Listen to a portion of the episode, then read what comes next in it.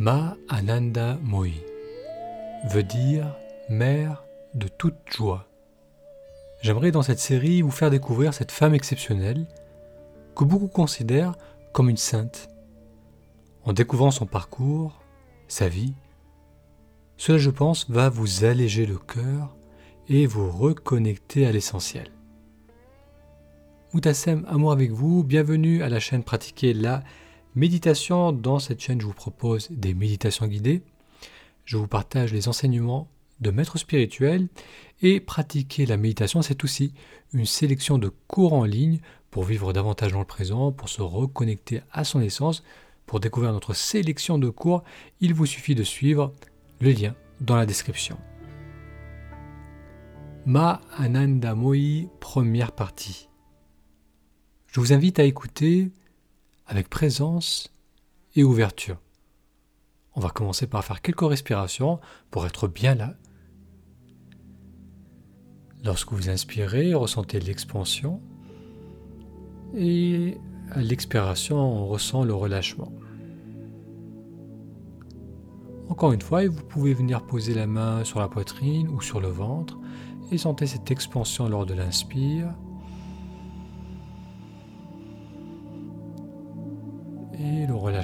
lors de l'expire.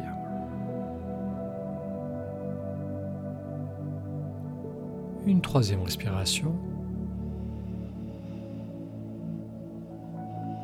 Et on relâche bien à l'expire, on relâche bien les épaules.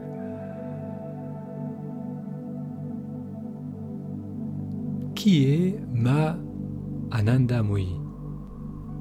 Comment cette jeune femme, quasi illettrée, mariée à 13 ans, a-t-elle pu devenir l'un des plus grands maîtres spirituels de l'Inde du XXe siècle?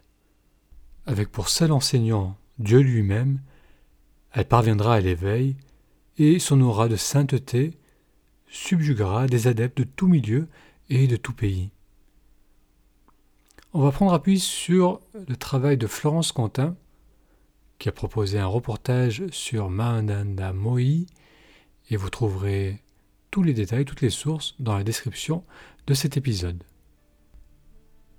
Le feu brûle. Nous brûle si on l'approche, qu'on le veuille ou non. Si vous approchez la déesse sans le savoir, c'est la même chose. Bien sûr, un objet pris dans la glace ne flambera pas aussitôt, mais le feu le lâchera. Si vous approchez un être habité par la déesse, cela risque de vous laisser des traces. Tous ceux qui ont approché Ma Anandamoyi, l'une des plus grandes saintes qu'ait connue l'Inde, ont éprouvé ce souffle brûlant du divin à travers les mots et la présence de celle qui est considérée par certains de ses disciples comme l'un des avatars de la grande mère divine hindoue. Ce n'est pas sans raison que Jyotish Chandra Ray, un de ses plus fervents disciples, donna un jour à la jeune Nirmala Sundari Devi le nom de Ma Ananda Moi, qui veut dire mère de toute joie. Outre son exceptionnel rayonnement et sa pleine beauté physique, son regard, à la fois ardent et de pure compassion qui frappe lorsque l'on regarde ces très nombreux portraits. Mais aussi cette joie qui exudait littéralement d'elle et qui, selon ceux qui l'ont approchée, se manifestait sans cesse, entre autres à travers des rires qui ne s'arrêtaient pas. Vous pouvez m'apprécier ou non, a-t-elle dit un jour en éclatant de rire, mais moi, je ne peux absolument pas me passer de vous. Né le 30 avril 1896 dans le village de Keora en Inde, aujourd'hui au Bangladesh, Nirmala, l'Immaculée, grandit dans une famille pauvre de fervents Vishnut.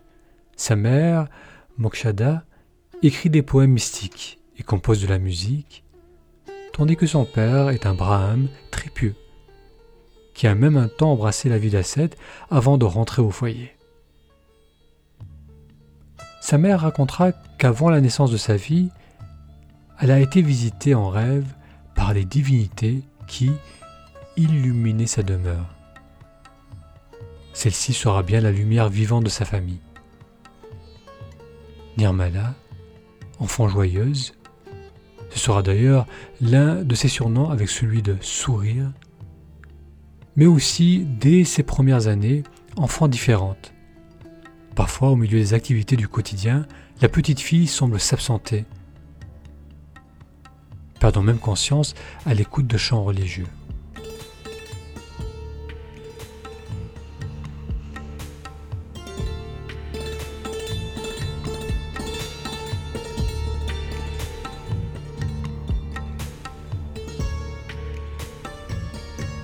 Quelques mois avant sa treizième année, Ma est mariée à Ramdi Mohan Chakravarti, un homme beaucoup plus âgé qu'elle, issu d'une grande famille de brahmanes. En 1914, comme toute bonne épouse indienne, elle le suit dans son village natal où il est employé de cadastre. La jeune Nirmala accomplit avec dévouement les tâches domestiques tout en vivant de plus en plus fréquemment des transes et des extases ainsi qu'une authentique expérience d'éveil. Des années plus tard, elle dira d'ailleurs Prenez soin des affaires de la vie courante.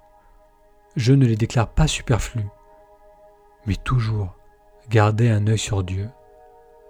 Si vous faites ainsi, vous verrez fatalement que le cela est et le moi-je sont aussi liés que l'arbre et son ombre.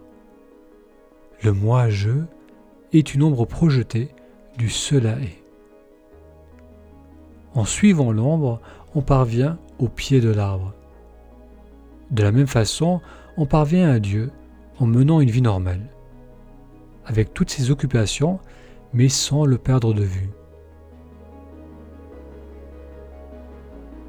Son mari reconnaît vite chez sa jeune épouse l'étoffe d'une grande mystique et ne s'en approche plus, car il voit en elle un gourou, un maître spirituel, et il deviendra son premier disciple. Mais pour l'heure, Ma remplit le rôle social qui lui est dévolu et qui la place sous la tutelle de sa famille et de sa belle famille. Très vite pourtant, sa grâce altière et sa beauté subjugue. Son aura de sainteté rayonne tant et si bien qu'elle quitte progressivement son statut domestique de femme mariée, ce qui est exceptionnel dans l'Inde du début du XXe siècle. Dès 1918, en effet, sa véritable nature l'exhorte à s'immerger pleinement dans la vie spirituelle. Elle exprime alors le Keyal, ou désir spontané d'entamer une pratique intense sans aucune volonté propre. L'une de ses expressions favorites sera d'ailleurs Jo Ojai. Tout ce qui arrive révèle de la volonté divine. Il faut s'y abandonner sans réserve. Ce qui n'efface pas chez elle une forte personnalité. Il en faudra pour accomplir un tel sacerdoce. À cette époque, ses pertes de conscience se multiplient et son comportement s'en ressent. Sous la pression de son entourage, son mari l'a fait exorciser, sans succès, puis lui fait consulter un médecin qui déclare que plutôt que par la folie, Ma est habitée par le divin. En 1922, elle reçoit intérieurement un mantra qu'elle va répéter alors que ses visions divines se font plus fréquentes. Ce qui est aussi singulier avec celle qui est considérée comme un avatar, c'est qu'elle n'a pas besoin de gourou, comme c'est de tradition dans l'hindouisme. Sa pratique est marquée par l'absence de maître. Elle répondra un jour à l'un de ses disciples que ses parents, puis son époux, furent ses guides, et d'ajouter Maintenant, dans toutes les situations de la vie, tous les hommes et toutes les choses de ce monde sont mon gourou. Mais une chose est certaine, l'être unique suprême est le seul guide de tous. Entre 1918 et 1923, Ma acquiert sans les avoir appris des techniques spirituelles, des mantras et des exercices issus du yoga dont elle adopte les postures pour méditer. De même qu'elle n'est allée à l'école primaire que pendant deux ans et sait à lire et encore moins écrire, n'ayant aucune connaissance des écritures sacrées, elle s'y refaire pourtant sans effort. Pour les yoginis qui ont été dans son entourage, cette omniscience, Ma semble connaître immédiatement tout ce qu'elle veut connaître, s'explique par le fait qu'elle est dans un état d'auto-éveil intégral qui ne tolère plus la moindre idée de séparation ou de différenciation dans l'être central intégral. Fidèle à l'esprit plutôt qu'à la lettre, elle dira pourtant à ce propos En un sens, les déités, les écritures induisent en erreur. Toute tentative de confiner dans des mots et des concepts ce qui est inexprimable falsifie. Mais déclarer ou écrire que les écritures sont fausses est une autre forme d'écriture. Le 3 août 1922, elle se confère à elle-même l'initiation au cours de laquelle Dieu lui révèle son nom. Était-ce moi que vous appeliez? Voici mon nom. Lui seul peut donner son nom, et nul autre que lui ne peut supporter de le connaître reconnaîtra-t-elle à propos de cette nuit où elle comprend le mystère de l'univers qui se révèle à qui sait atteindre le non quoi que ce soit? S'en suivent chez elle des extases qui peuvent durer jusqu'à douze heures et pendant lesquelles son corps devient glacé, son regard fixe. Elle entre alors en état de samadhi, d'éveil, dont elle dira c'est un état au-delà de tous les plans de conscience. C'est un état d'immobilisation complète de toutes les pensées, émotions ou activités, à la fois physiques et mentales, un état qui va au-delà de toutes les phases de la vie d'ici-bas. Ce n'est qu'un moyen d'atteindre le but final, dans la 16, ce n'est qu'une étape qui ne dure pas. Comme d'autres maîtres réalisés, elle perd alors la conscience de son corps et n'éprouve plus le besoin de manger ou de dormir. Elle parlera souvent d'elle en disant ce corps qu'elle compare à une masse d'argile.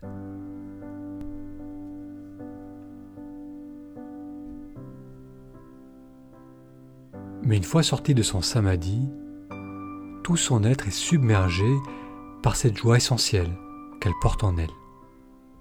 On parle même de l'aura rayonnante qui émane de son corps et illumine l'espace alentour.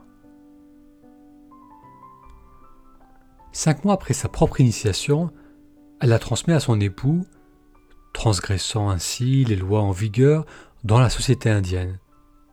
Son chemin n'est autre que l'île du sadhana, ou jeu divin pour parvenir au but.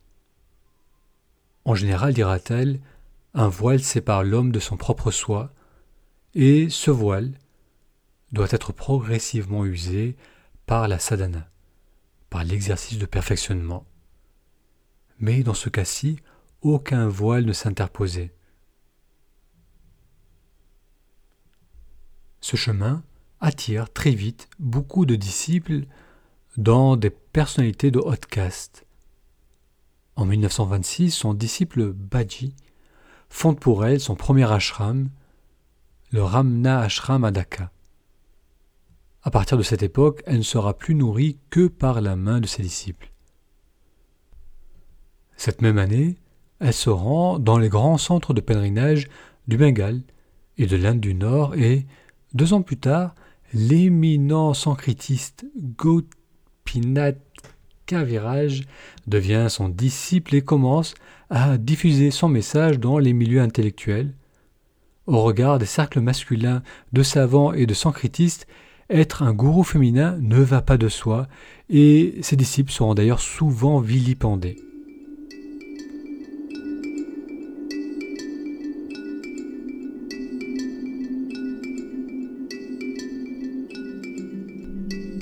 Ma ne se retire pas loin du monde. Sur une impulsion intérieure qui lui dit en 1932 de reprendre la vie pérégrine, elle quitte la paix de son ashram avec son époux et va parcourir toute l'Inde pendant trois ans, déplaçant les foules lors de puja, de cérémonies, ponctuées de chants et de rituels. Du nord au sud du pays, elle apporte réconfort à tous ceux qu'elle croise et elle ne cesse de transmettre, à la manière des moines errants, ne restant que quelques jours au même endroit.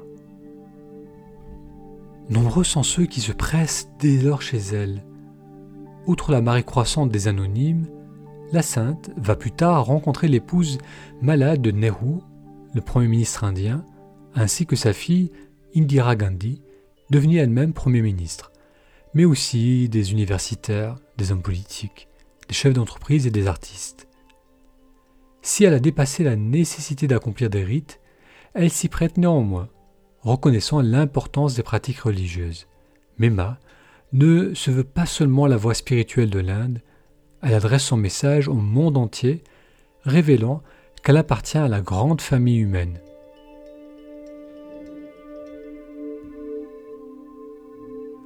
Elle insiste que vous adoriez le Christ, Krishna, Kali ou Allah, vous adorez en fait la lumière unique qui est aussi en vous, car elle imprègne tout. Tout émane de la lumière. Où que vous vous dirigez, vous allez au-devant de votre propre soi. Rien au monde n'est autre que votre propre soi.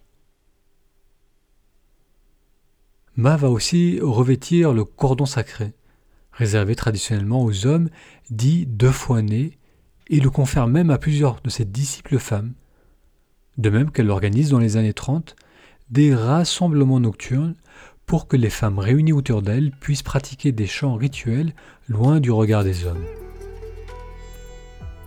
Elle autorise, ce qui est exceptionnel, à quelques-uns de ses adeptes à se faire renonçant. Pour autant, Ma répétera à plusieurs reprises qu'un gourou extérieur n'est pas indispensable sur la voie de l'éveil, car nous avons tous un maître intérieur pour nous guider, et que ce maître est en tout. Dieu donne ses instructions de toutes les façons. On peut apprendre des arbres, des animaux. Le gourou est partout présent.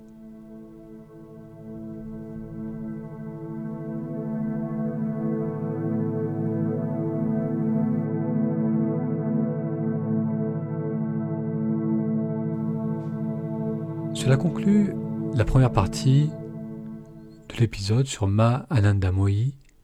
Dans la seconde partie, on verra le cœur de son enseignement. Quelle est la philosophie qu'elle a transmise? Si vous n'êtes pas encore, je vous invite à vous abonner à cette chaîne ou à ce podcast pour être informé de la prochaine publication. Vous pouvez également découvrir notre sélection de cours en ligne sur comment vivre davantage en conscience en allant sur le lien dans la description. Prenez bien soin de vous et de vos proches et à très vite pour la suite.